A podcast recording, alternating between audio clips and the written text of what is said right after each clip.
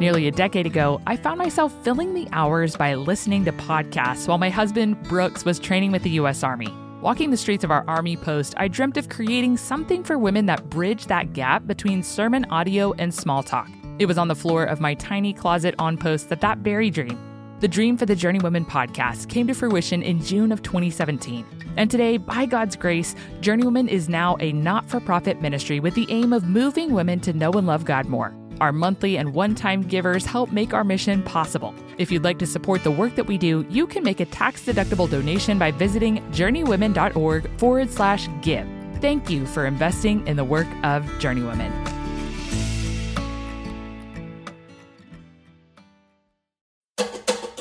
One, two, three, four. Welcome to the Journeywomen podcast.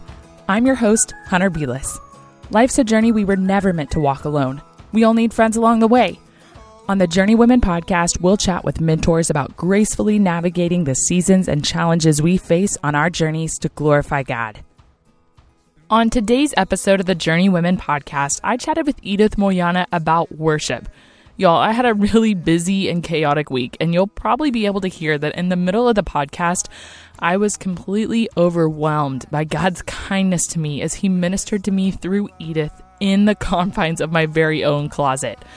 I really pray that He does the same for you as you listen to this episode wherever you are today. Thank you so much for joining me on the podcast today. I have a fond memory of you teaching. I think this was actually my first introduction to you at CrossPointe, which is the church where we both attended in Columbus, mm-hmm. Georgia, back when we lived there. Mm-hmm. And you taught at our women's conference on the book of Ruth. And Yes. the potent, beautiful lesson that you gave. You gave one of three kind of teaching. I don't, I don't know what you call I it. like, remember. teaching time. Mhm. And then we sat next to each other at a little table and debriefed. And Mm-hmm. it stands out in my mind. And so I wanted to have you come on and talk about the topic of worship because I know from interacting with you at church that you're also passionate about worship, not Mm-hmm. just like through song, which you do beautifully, but Mm-hmm. in everyday life. So thanks for joining me and for your Oh. willingness to come and share with us today. Well, praise God. And I'm thankful that He allowed those experiences and He grew me so much during those times as well. But that's very comforting um, and encouraging to hear you say. So thank you. When you teach, do you not feel like you learn so much more than like anybody in the room? Yes, yes, Lord knows. I mean, this is a perfect example too. Like my wisdom, there's no way I could have. This is just all Holy Spirit. This is all the Lord and for His glory. So yes, it's it's. I love it. I love how you said whenever I sent you the questions and said, you know, this is just to kind of showcase your wisdom and knowledge. And you wrote me back and you go, well, Lord help us. I've got none. I feel that way every single week. Um, can you share with the listeners a little bit about who you are, what you do, what your family life looks like, all that good stuff? Yes. So my name is Edith Moyana, and I am one of seven children born to Nathaniel and Ethel Irons. Um, I'm originally from Birmingham, Alabama, where I spent most of my life before moving here to Smith Station, Alabama, with my wonderful husband, Reuben. And we've been happily married for almost 15 and a half years now. Wow. I've been Yes, blessed with two very beautiful, very energetic girls. Joy is my eight year old, almost eight year old, and Jaida is my our five and a half year old. Um, by profession, I'm a veterinarian, but I only do occasional relief work presently. Uh, my full time occupation is homeschooling our girls. Oh, cool. yeah, caring for my husband and our home. I've been a follower of Christ for about 30 years now. And again, I'm just grateful for this opportunity to be part of your podcast today. You know, based on your number of years that you've been married to Reuben, I should have deduced this, but I'm telling you, Edith, you look about 30. so that's shocking. I've gotten that before. Trust me, I've gotten that. That's that's all mom and dad. Their their genes. I have nothing to do with that. No credit whatsoever. How long have you guys been a member of CrossPointe and what does it look like for you to serve there and love love Jesus with the body of believers there in Columbus? Yeah, well, we have been a part of CrossPointe for about four years now. Oh wow, I thought it was longer than that. Yeah, just four years. Um, a little bit after we moved here, by God's grace, He made it clear to us that that was the the body that He desired for us to be a part of. So we serve in, in various ways. Reuben is currently an elder serving there. We both serve in children's ministry. Um, I sing on the praise team occasionally. I heard you guys did a remix for Easter. Ah, yes. And I wasn't able to be a part of it, but yes, I heard it was great. We were actually um, serving in the kindergarten room at the time, so that's nice. I was worshiping there uh, while they were in the in the sanctuary. So. Just it's been such a blessing being a, a, part of this body, and I'm just again, just even before we moved here, the Lord just orchestrated all of those pieces mm-hmm. for us to to to join. Mm-hmm. It's such a precious group of believers. I love it so much. I miss all you guys at CrossPointe. Um, and you kind of threw me a bone there. You mentioned that you worshiped in the kindergarten room. And mm-hmm. I think mm-hmm. many of us don't really affiliate taking care of kindergartners on Easter Sunday when the classroom's booming as worship. So, Edith, can you kind of expound upon that? What is worship? I perused in Merriam-Webster dictionary just for, guess, a general definition for worship. And it yeah. says that worship is to honor or respect someone or something as a God. Hmm. As a follower of Christ, the way I personally define worship, what helps me to think of worship is that worship is a lifestyle. Mm-hmm. It's a mm-hmm. lifestyle of knowing the one true God and making him known. Mm. Yeah, I love that so much. So knowing the one true God and making him known. I mean, I think so often, Edith, at least me growing up, like in the church, I just thought worship was something that you do. You know, people talk about the style of worship, like right. singing songs on Sunday morning. You think that it's something that you only do like when you're in a church building. But right. is worship something that extends beyond that?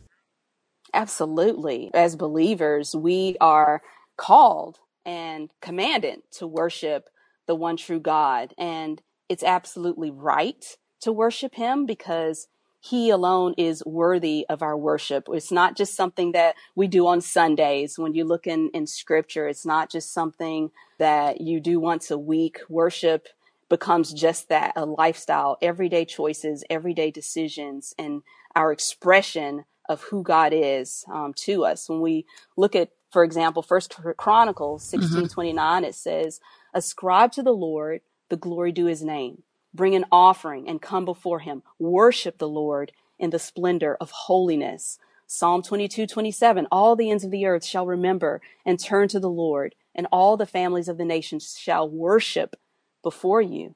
Romans 12, 1, I appeal to you, therefore, mm-hmm. brothers, by the mercies of God, to present your bodies as a living sacrifice, holy and acceptable to God, which is your spiritual worship.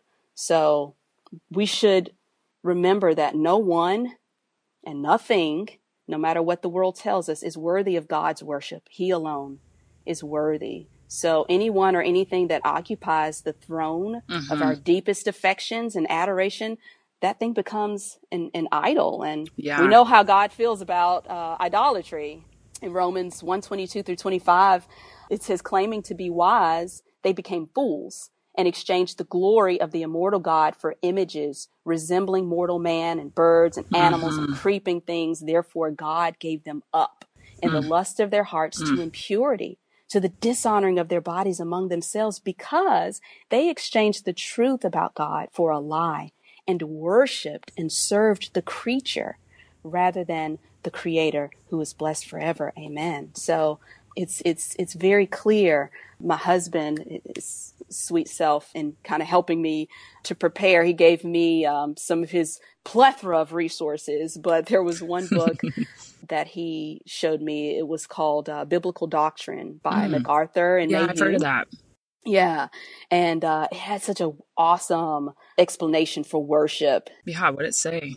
Yeah, it said to worship the Lord is to ascribe to Him the honor, glory, adoration, praise, reverence, and devotion that is due him, both for his greatness and for his goodness. Mm-hmm. As the mm-hmm. sovereign creator of the universe, the triune God alone, Father, Son, and Holy Spirit, is worthy of worship.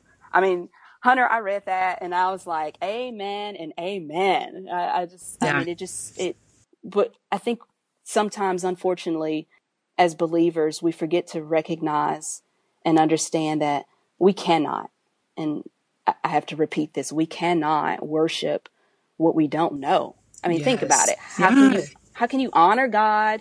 How can you adore and praise and revere and glorify mm-hmm. the one mm-hmm. true God if you don't really know him? Right. I mean, that's that's vain worship, right? It's vain. Totally. Let's talk about that a little bit. Like, how do we get to know God so that we might worship him?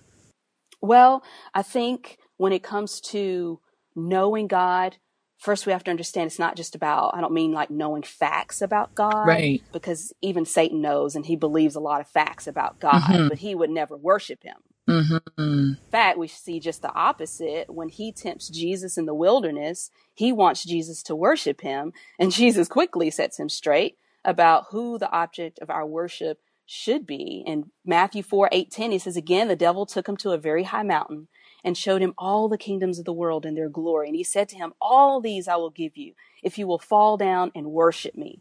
Then Jesus said to him, Be gone, Satan, for it is written, You shall worship the Lord your God, and him only shall you serve. So ultimately, when we talk about knowing God, it's about having a relationship with God. And Jeremiah 9 23 to 24, God puts it in his own words. It says, Thus says the Lord, let not the wise man boast in his wisdom, let not the mighty man boast in his might, let not the rich man boast in his riches, but let him who boasts boast in this, that he understands mm-hmm. and knows me, that I am the Lord who practices steadfast love, justice, mm-hmm. and righteousness in the earth.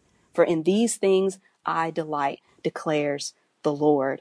So over and over, we see um, Psalm 9:10, those who know your name put their trust in you. John 1:10, he was in the world and the world was made through him, yet the world did not know him. So I think there are, are three kind of uh, roots that our worship mm-hmm. um, is is is kind of rooted in, and, and these are things that will help us to to know and, and understand Him more. And oh, one yeah. of those things is is humility the gift, the yes. gift of of faith. Yes. Just believers, period, having the gift of faith and, yes. and, and being able to come to the gift of salvation and knowing the Lord. Um, it, it, doesn't come from us. Um, mm-hmm. Knowing God and is is it's something we're absolutely incapable of mustering up on our on our own. In mm-hmm. Ephesians two eight, it says, "For by grace you have been saved through faith, and this faith is not your own doing; it's the gift of God. So mm-hmm. from the mm-hmm. very infancy of our salvation, we are humbled. I mean, mm. God graciously strips us of any right to boast in ourselves. Yes. Jesus even tells his disciples in John 15, 16, you did not choose me, but I chose you and appointed you mm. that you should mm. go and bear fruit and that your fruit should abide so that whatever you ask the Father in my name, he may give it to you. So humility is it's realizing. It's realizing totally. that the the very breath in your lungs is a gift from God. Yes. The blood coursing through your yes. veins right now and that's being beat by your heart is a gift from God. The mind that you use to accomplish the simplest of tasks, whether it's writing your name or acing a final exam, it's because of God's sovereign will. So the world doesn't teach it that way, Hunter. I, I, think even as believers, there have been times where I will talk about humility or, you know, patience is another one of those things, you know, humility and patience. Don't pray for those, you know, because, you know, if you do, then, then God will get knocked down. Exactly. Yes. Exactly. But humility is a strength. It's not a weakness. I mean, yes. Jesus himself humbled himself to the point yes. of death, yes. even death on the cross. And in fact, if, if, if you'll let me read in Philippians 2 8, it says, being found in human form, he humbled himself by mm. becoming mm. obedient to the point of death, even death on the cross. You know, I will talk a little bit more about that, but I think it's important not to read over that too quickly because how does Jesus humble himself? It doesn't say that he humbles himself just by dying on the cross, but by becoming obedient, mm-hmm. obedient to the point of death, even death on our cross. And that's our standard. That's our measuring rod for humility. So humility is mm. one of those three main roots, those three essential things that we need. The other is that we need for worship is love. Mm-hmm. To know God mm-hmm. is to know love. And First John 4 7 9, it says, Beloved, let us love one another, for love is from God, and whoever loves has been born of God and knows God. Anyone who does not love does not know God, because God is love.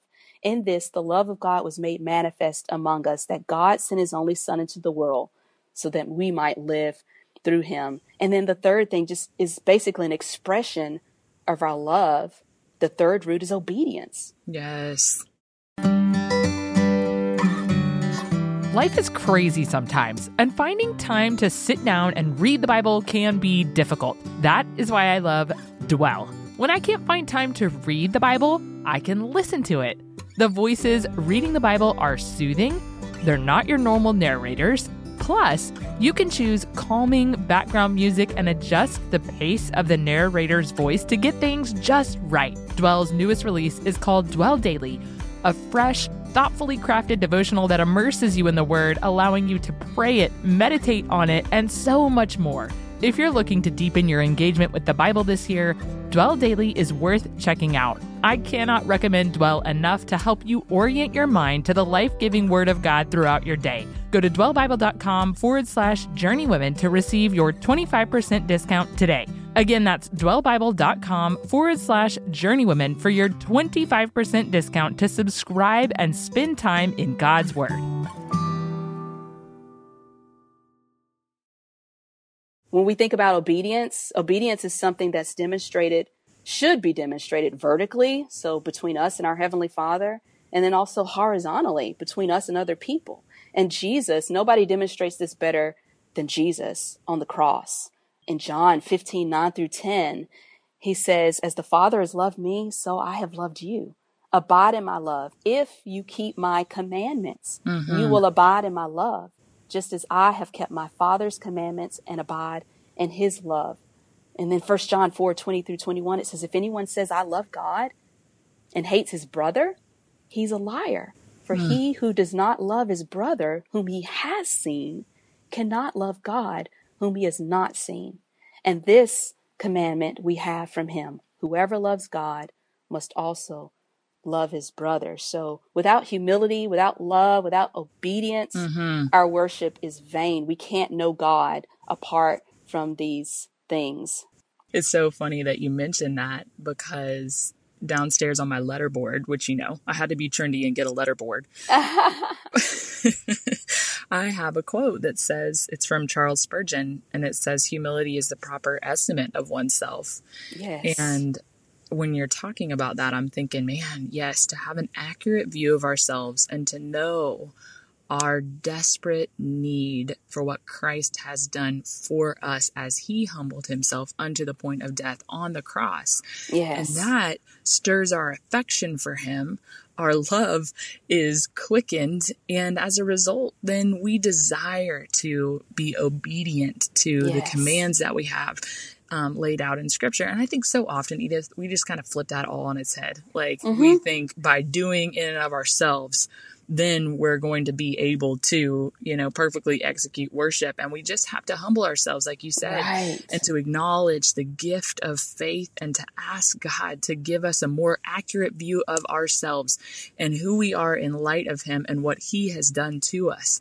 And right. that just drives us to our knees. And then out of that, um, I think we're able to be obedient from a position of resting in what He has done. Yes because when we do it the opposite way, what we, we become prideful. like, Absolutely. We Absolutely. start to think we're pretty pretty hot stuff. And Absolutely. I'll tell you from personal experience that then worship is dry. You know, and really mm-hmm. it's self idolatry. Let's just be yes. real about what it is. Yes, yes. So what yes. kind of worshiper does the Father seek? I mean, you, you mentioned a um, a humble worshiper, a loving mm-hmm. worshiper, an obedient worshiper. Do you have anything that you would want to add to that? Absolutely. Again, I mean, God has just laid it out for us so clearly in Scripture. Um, I know John, you're bringing the heat with the well, Scripture, you know, man. This is great. What, I told you that I have no wisdom, absolutely no wisdom. God is totally just the giver of all wisdom. And he tells us in John 4 22 through 24, you worship what you do not know we worship what we know. So this is Jesus mm. talking to the Samaritan woman at the well. He says, mm. For salvation is from the Jews, but the hour is coming and is now here when the true worshipers Mm. will worship the Father in spirit and truth. For the Father is seeking such people to worship him. God is spirit, and those who worship him must worship in spirit and truth. We cannot know God. We cannot understand his truth. We cannot obey his commands apart from his spirit. So Jesus, God is calling us to worship in spirit and, and in truth. And we see how necessary the third person of the Trinity is, the Holy Spirit, Mhm. when it comes to worshiping God, Yes. being able to worship God in spirit and in truth. John 16, 13 through 15, it says, When the Spirit of truth comes, he will guide you into all the truth. For he will not speak on his own authority, hmm. but whatever he hears, he will speak. And he will declare to you the things that are to come. He will glorify me, for he will take what is mine and declare it to you. All that the Father has is mine. Therefore, I said that he will take what is mine and declare it to you. And along the same lines, Romans 8 26 through 27, it says, Likewise, the Spirit helps us in our weakness, for we do not know what to pray for as we ought. But the Spirit Himself intercedes for us with groanings too deep for words. And He who searches hearts knows what is the mind of the Spirit, because the Spirit intercedes for the saints according to the will of God. So the Holy Spirit, thank God for the Holy Spirit, leads us into being able to worship rightly in truth and according to God's will. Ah, amen and amen. I'm I've got tears running down my cheeks because you're just led to gratitude. Like he has given us a helper. And so I think we can feel despairing if we forget that. We have the Spirit of God in us. Yes. And I think sometimes, you know, I get outside of yeah, just the grace that he's given me in that moment and I'll try to mm-hmm. Conjure up how I'm going to react to a certain situation or what I'm going to do when I'm in certain circumstances and Yeah. you know worry and it's like wow but you have the spirit in you you know and he will be there with you as you go about whatever it is that God sets before you. Yes. so yes. how does this flesh itself out in the context of our everyday life? You know, when we have real things that are coming up against us, like when we're, I don't know, Edith, I, I've got a three and a one year old right now. You know what I'm saying?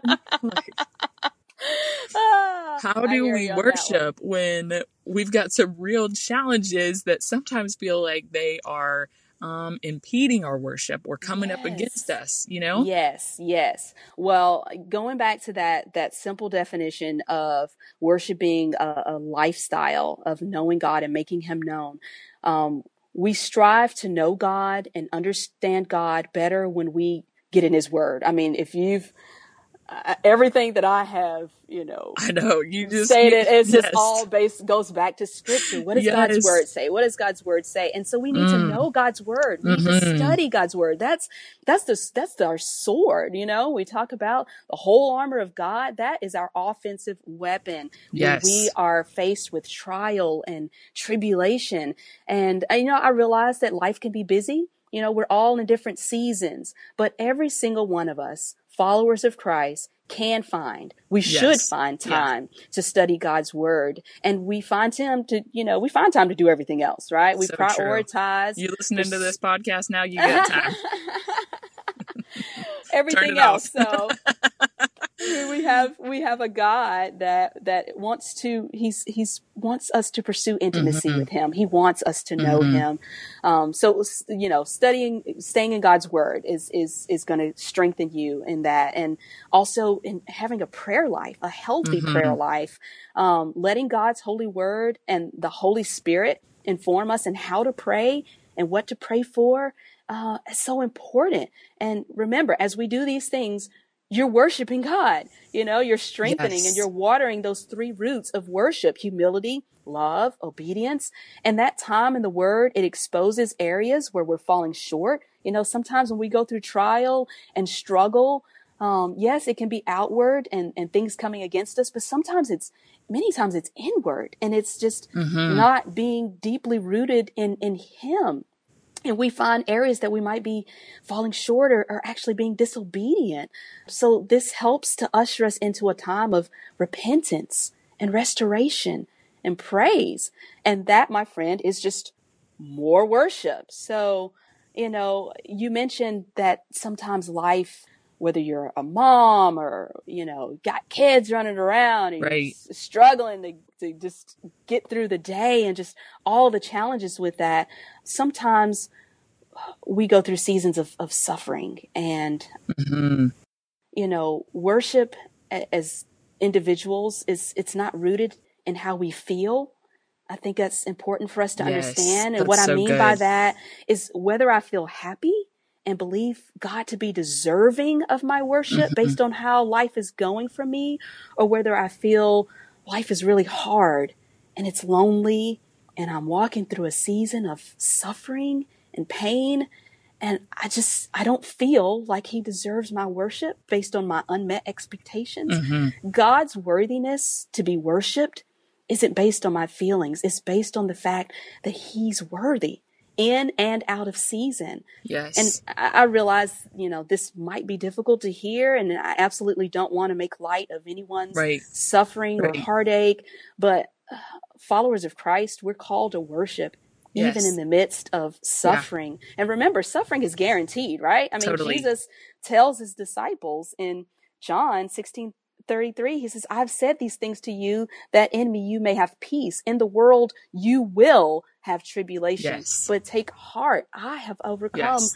the world. When we think of our biblical people that we think of who Yes. suffered, I That's mean, what I was just thinking. Job. I mean, Open up your Bible and it is all over there. Yes, uh, Job. It, it says in uh, one twenty through twenty two. Says after now this is after Job has received one tragic piece of information after another, after another, after another. I think it's like four times, like one thing back to back. All this tragic news. And what does Job do? It says Job arose and tore his robe and shaved his head and fell on the ground Ugh. and worshipped. Ugh. And he said, Naked I came from my mother's womb, naked shall I return. The Lord gave and the Lord is taken away.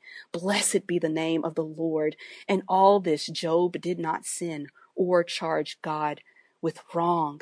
Jesus, nobody suffered more than Jesus. And we see how he continues to obey and revere the Father and worship him in his suffering. When we read Hebrews 5, 7 through 9, it says, In the days of his flesh, Jesus offered up prayers and supplications with loud cries and tears to him who was able to save him from death.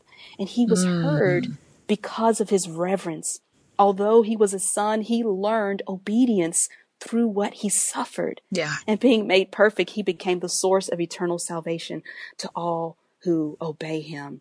So definitely we can't make light of suffering and just where we find ourselves in various seasons of life, life, but one thing we can know for sure that worship as individuals, we can take heart and be encouraged that God is well acquainted with and he cares so much for each of his children in the midst of our suffering. Second Corinthians, I think first um, chapter three through four says it so well when it says, Blessed be the God and Father of our Lord Jesus Christ, the Father of mercies and God of all comfort, who comforts us in all our affliction, so that we may be able to comfort those who are in any affliction with the comfort with which we ourselves are comforted by God. I mean, there's so many times that that word comfort is used and God is just Yes. wanting us to understand and just to know that he understands. He knows there are going to be seasons Totally. of life that's it's hard and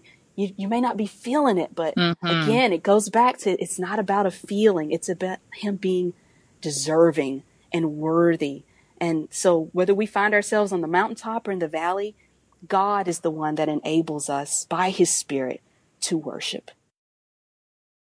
I'm thinking of First Peter when he's writing, Dear friends, don't be surprised at the fiery ordeal that's come on you to test you as though something strange were happening to you. But Yes. rejoice inasmuch as much as you participate in the sufferings of Christ, Yes. so that you might be overjoyed when his glory is revealed.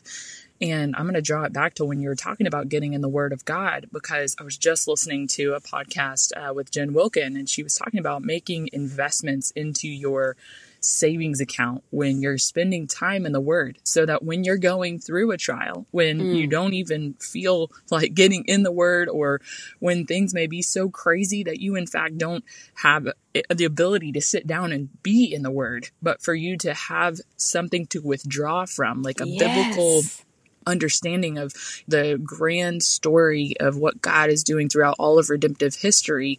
Yes. And how we have that in his word. Like for us to be able to draw on that in our time of need.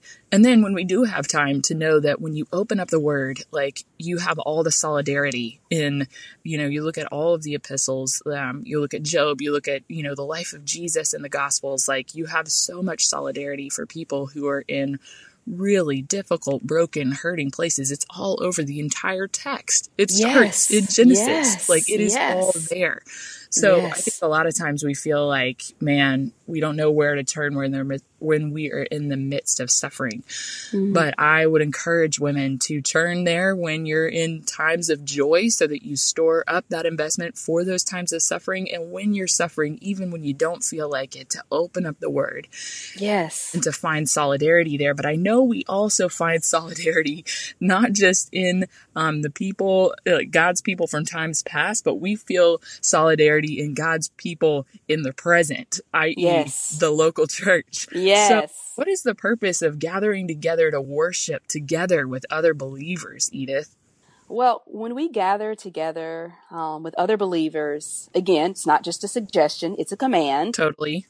And just again, got to go to scripture to back that up. Hebrews 10 23 Yes. to 25. Let us hold fast the confession of our faith without wavering, for he who promised is faithful.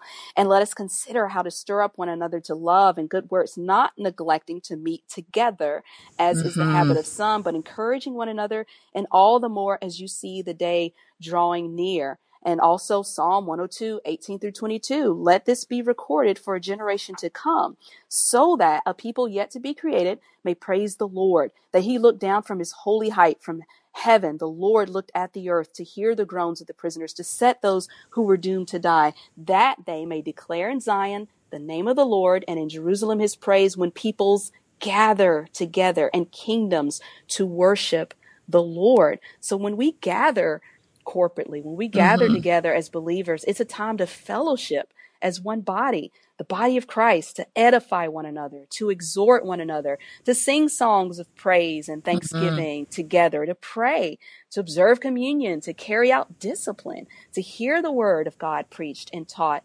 together. When you read, you mentioned the epistles, uh, when you read the epistles of Paul and John and Peter and James, they're written for the sake of the church, mm-hmm. not for the mm-hmm. sake of just a single individual. Ephesians 2 19 through 20 says, So then you are no longer strangers and aliens, but your fellow citizens with the saints and members of the household of God, built on the foundation of the apostles and prophets, Christ Jesus himself being the cornerstone. Ephesians 3 8 10 says, So that through the church, the manifold wisdom of God might now be made known to the rulers and authorities in the heavenly places. So, as a church body, they're exhorted to worship in the spirit of unity and love. And ultimately, it all points back to the gospel. And we see that Philippians 127, only let your manner of life be worthy of the gospel of Christ, so that whether I come and see you or am absent, this is Paul speaking, I may hear of you that you are standing firm in one spirit,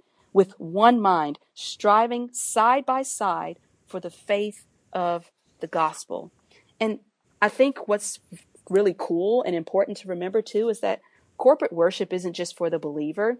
Mm. Corporate worship is an opportunity. God uses corporate worship as a means to draw even unbelievers to mm-hmm. himself.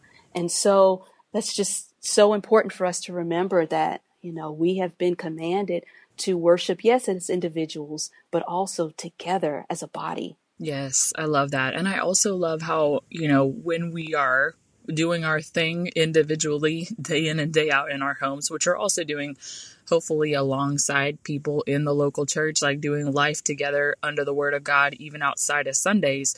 But our individual worship, as we grow in that, as our adoration of Christ, it, you know, just is continues to grow then our corporate worship is enriched. Like we come together to the table offering more to one another because Right. we're to be bringers of the message of salvation to one another. So, what does it look like for us to gather together on Sunday mornings and to come together doing life, you know, everyday life under the Word of God and to really worship together in a gospel centered way?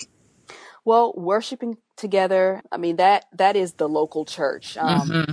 Members, members who are intentionally gathering regularly, doing life together, spurring one another on to godliness in a loving covenant way. You mentioned um, gathering together uh, as a as a church, as a local body, but then also too, I think in addition to that, gathering um, together, maybe even like in a small group setting, Mm-hmm. is oftentimes a good way to get to know others and to be known. There are so many times, especially in larger churches, where Yeah. the congregation is is so big and people can just so easily slip through the cracks and go unnoticed. And God wants us to be concerned for one another and watching over one another's souls. So we remind each other of the hope that we have in Christ when we when we get together. I mean, let's face it, we all worship something. We all honor and adore and devote our time and our mm-hmm. money and our resources to something. But if it's not for the sake of God's kingdom and mm-hmm. his renown, then it's all vain. So when Yeah. we gather together, it's iron sharpening iron. That's what the church is. We are edifying, we're exhorting one another Yes. toward true worship. And this becomes just a, a, a sweet aroma to an onlooking world um, by God's grace and will draw the unbeliever to himself. Yeah, totally. And you know, I think about that and there's so many ways in which I don't know, I myself go about this in a way that's just unhelpful. You know what I'm saying? Like trying to help others see the beauty of Christ. We're like, man, you ought to worship more. Or man, we you know what I mean? Like we Right. we ought to do that. But really, I think when I think about us coming together and seeking to be humble, to love Yes. God, to be obedient to God, so much of that looks like what it looks like with me with my kids. Like we're going outside and I'm just saying, baby, hey guys, look at this. Look at what God's made. Like just pointing out little things about how we can refocus our hearts and our attention on God as we go about our day. And you take it into Yes. like, the adult world, and it's just like, how are we going to stir one another's affections for Christ in our speech? And that's where, like, you think about doing life together, and it's like, oh, are we doing this in a way that is really pointing one another to the good news of the gospel? right. I don't know. I think so often we can come together and it can either be really surface level or Mhm. Be very self focused. But Right. instead to get together with the aim of speaking that hope and life and joy into one another as a, as a true source of encouragement. yes. What does that look like for you, Edith? Like, you, like how have you matured in that over the years? Well, let me tell you the number one thing that has matured me and is is just a daily sanctifying process. It's so funny because in our community group at the uh, we study the word together and just kind of dig deeper, but then we kind of uh, separate and and you know guys pray with guys, girls pray with girls. But you know during that time, my prayer request is oftentimes it's it's like I'm a broken record. You know, pray for wisdom in parenting, wisdom in parenting, because it has been so sanctifying Yeah. for me in, in, and being a mom and being even a Especially homeschooling mom. homeschooling. That's like Yes. full of friction that I don't know if I will be willing to accept. Absolutely. So it's it's one thing for me to sit down with my girls and say, "All right, we're going to, you know, study the word of God together." And, you know, if I I am just like every button has been pushed and I am just on the brink of cracking, you know, it makes me I'm challenged. You know, do you really believe this word that you're teaching them? Is it true? If it is true, how are you walking it out before your children? How are you modeling it That's the greatest your lesson they're children? going to get. Yes. So just like you said, every everyday choices, our lifestyle, what we do, how we behave in front of our children, how we honor and respect our husbands, how we honor the Lord um, with our in, in purity as a single, you know, whatever walk of life Yes. you're in, whatever you're doing, ultimately it should all be to the glory of God. And so Mm-hmm. when we get together and we individually, yes, we try to worship the Lord and as a body we we worship the Lord, but again, it all goes back to the object of of our worship and I think when we get our focus and our attention off of ourselves, it helps us to hone in and and and be able to ultimately give of ourselves in a humble, um, loving, and obedient way to the Lord. Yeah, for sure. I think the first time that I really kind of recognize like worship can happen yes, like when we're talking about scripture, yes, when we're meeting together in the context of corporate worship, but like worship can even happen when I'm washing my dishes. Yes, yes, absolutely. This dear brother of ours, I mean, he was a monk, I believe. Yeah.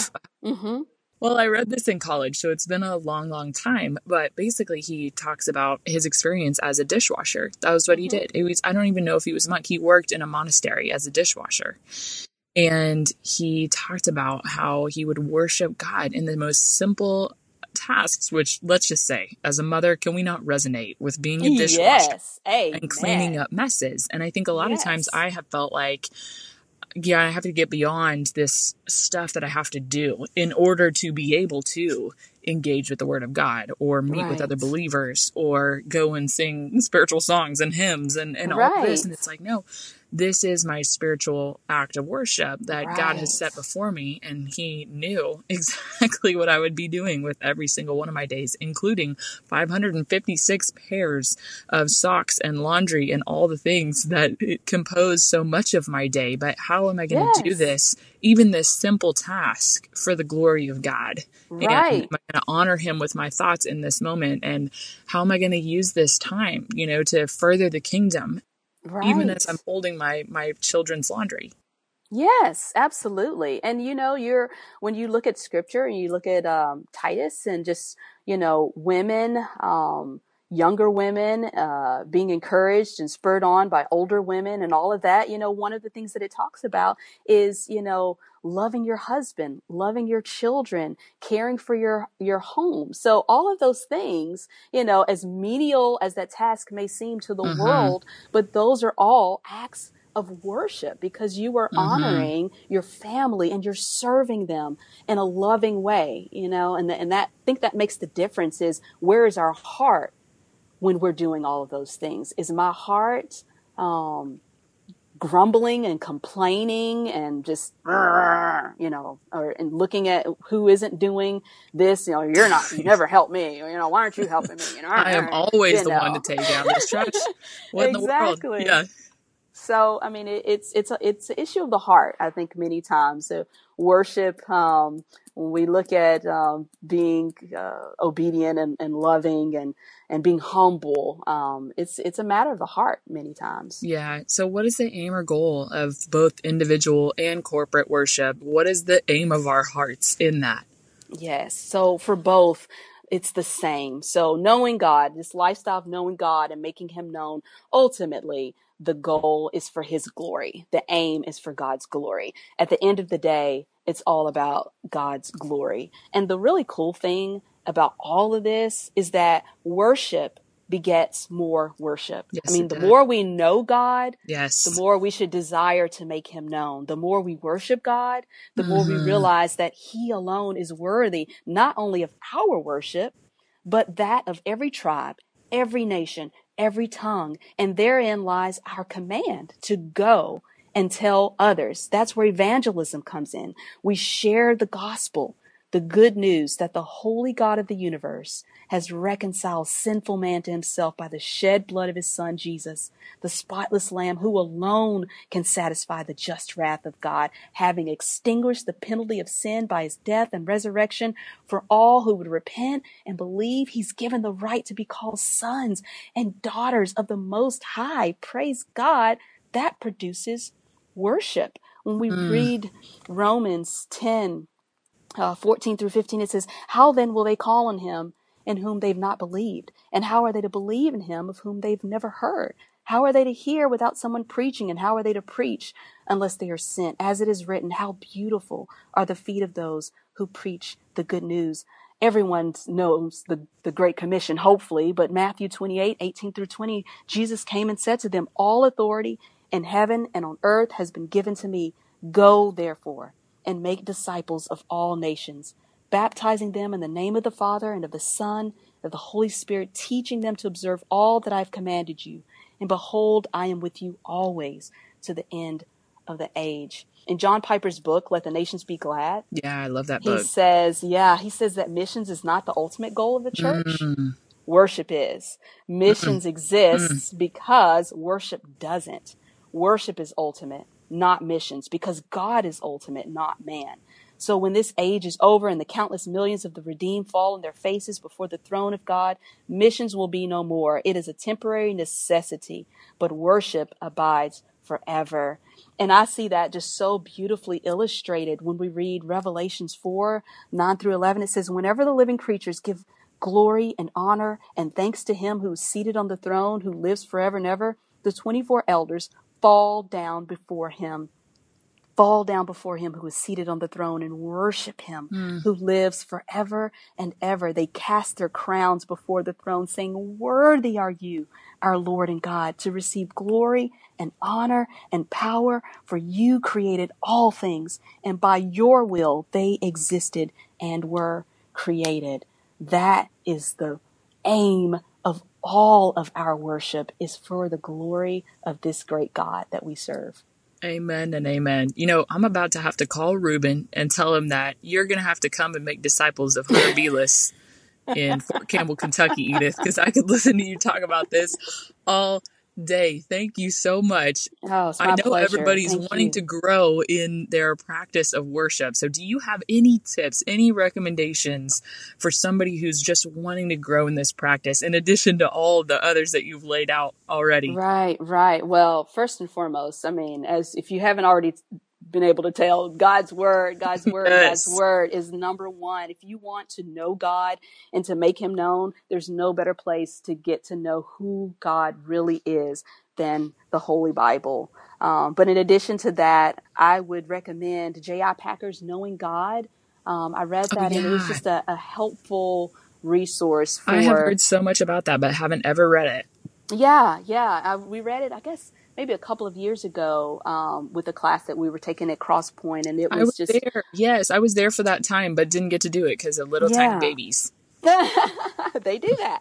so yeah, but in addition to that, um, so knowing God and then humility by Andrew Murray. Oh, I do love that book. Yes. Yeah. Uh, oh my goodness. I mean, it was just like talk about like really having this bird's eye view and perspective of what humility really is and what it isn't because i think sometimes we can misdefine it and then just totally miss Absolutely. the point um, and then the last one spiritual disciplines for the christian life by donald whitney Oh, yeah. um, yeah, when you talk about knowing God by you know reading the Bible and spending time um, having a healthy prayer life, memorizing Scripture, meditating on Scripture, evangelism, and it just goes through all of these spiritual disciplines that every believer really should in some form or fashion be practicing and Mhm. ultimately it helps us to to spur us on um, to obedience um, and ultimately worship Absolutely. Actually, Brad came on this very podcast and we talked about spiritual discipline. So, Brad is the pastor of the church where Edith and I both attended.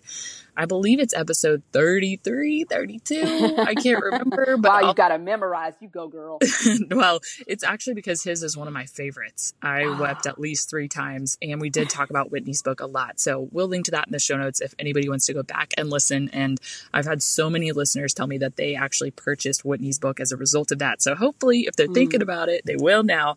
It has been a super helpful book for me as well. Well, Edith, you made it through like the kind of official formal interview portion. And this is one of my favorite fun questions that I ask every guest who comes on the show. Um, but what are three of your simple joys? Okay, three of my simple joys. First and foremost um, is just knowing that I'm loved by my heavenly Father. I mean, that might just sound so Mm. like ah yeah, but absolutely. I mean, there's so Mhm. much peace and comfort um, from knowing um, a father's love, a heavenly Father's love. And then my husband is I just being married these almost 16 years has just been just such a gift, um, such a gracious gift from the Lord. Um, and then my girls, you know, they drive me crazy some days, but I would not trade them for anything. So those are definitely my, my three simple joys. Oh, I love it so much. I mean, you are just, it's just amazing how these questions have fleshed themselves out because, especially with the recommended resources, Edith, it is hilarious how every single week I like expected that most of them would be like books or, you know, maybe an experience or something. And everybody's like, the Word of God. The local Yes. church. Yes, are yes. three simple joys? So many people just say those near and dear people who they do life with every day. So God is so kind, isn't He? He has given Yes, us everything we need. Amen. Um, and I hope that's an encouragement to others to just get in the Word and love your people right around you. And I know also with this question that I asked next, who has had the greatest impact on your journey with Jesus? So many people say somebody who is just so much more simple than what you would think. Like you, you think maybe somebody would say Spurgeon or Piper or whatever. yes. But I'm anxious, yes. Edith. Who is it that's had the greatest impact on your journey with Jesus? Uh, it's so funny that you asked that because there were several people that came to mind initially, and then you know when it at the end of the day, it's really, in all honesty, my husband. Yes. Um, I can his- imagine after fif 16 years, almost 16 years, like Yes, what an yes. impact he's had on you. Yes, and his leadership and just his hunger for God's word um, led us before we moved here to uh, um, join our old church, our previous church home, which was Brook Hills, where at that Oh, time yeah. um, Pastor David Platt was the senior pastor, and we both grew so much. Uh, we had so many gifted teachers and so many gifted preachers, but beyond just his hunger for the word and how he spurs me on, um, he really knows me. You know, he and he can mm-hmm. recognize and he can call me out in a mm-hmm. loving way mm-hmm. on certain things, whether I really want to receive it at the time or not. But it's because he loves me and he wants me to honor the Lord. And so I can't I couldn't ask for more than than that, than someone who who's spurring me on to holiness and spurring me on to be more like Jesus. So Oh, I love it. Well, you guys have both done that for me, even at a distance, Edith. And I'm just so thankful for you coming on the show today and sharing that Mm. thank with all our listeners. you. Thank you. I appreciate it so much for the opportunity. Y'all, I hope that you found this conversation with Edith as convicting and inspiring as I did. As always, you can find the links and noteworthy quotes listed under the show notes on our website, journeywomenpodcast.com. To continue discussing the topic of worship with us, head over to at Journeywomen Podcast on Facebook and Instagram. You'll also want to be sure to subscribe to the podcast so that you can catch next week's episode on Praying Together. Hey, if you're enjoying these conversations on the topic of community, we would love it if you'd consider leaving us a rating and review on iTunes. If you don't know how, you can find that info under the podcast section on our website. Doing this just helps get our podcast on the radar of other women on their journeys to glorify God. Thank you so much for allowing us to journey alongside y'all. We cannot wait to see you here next Monday. Have a great week.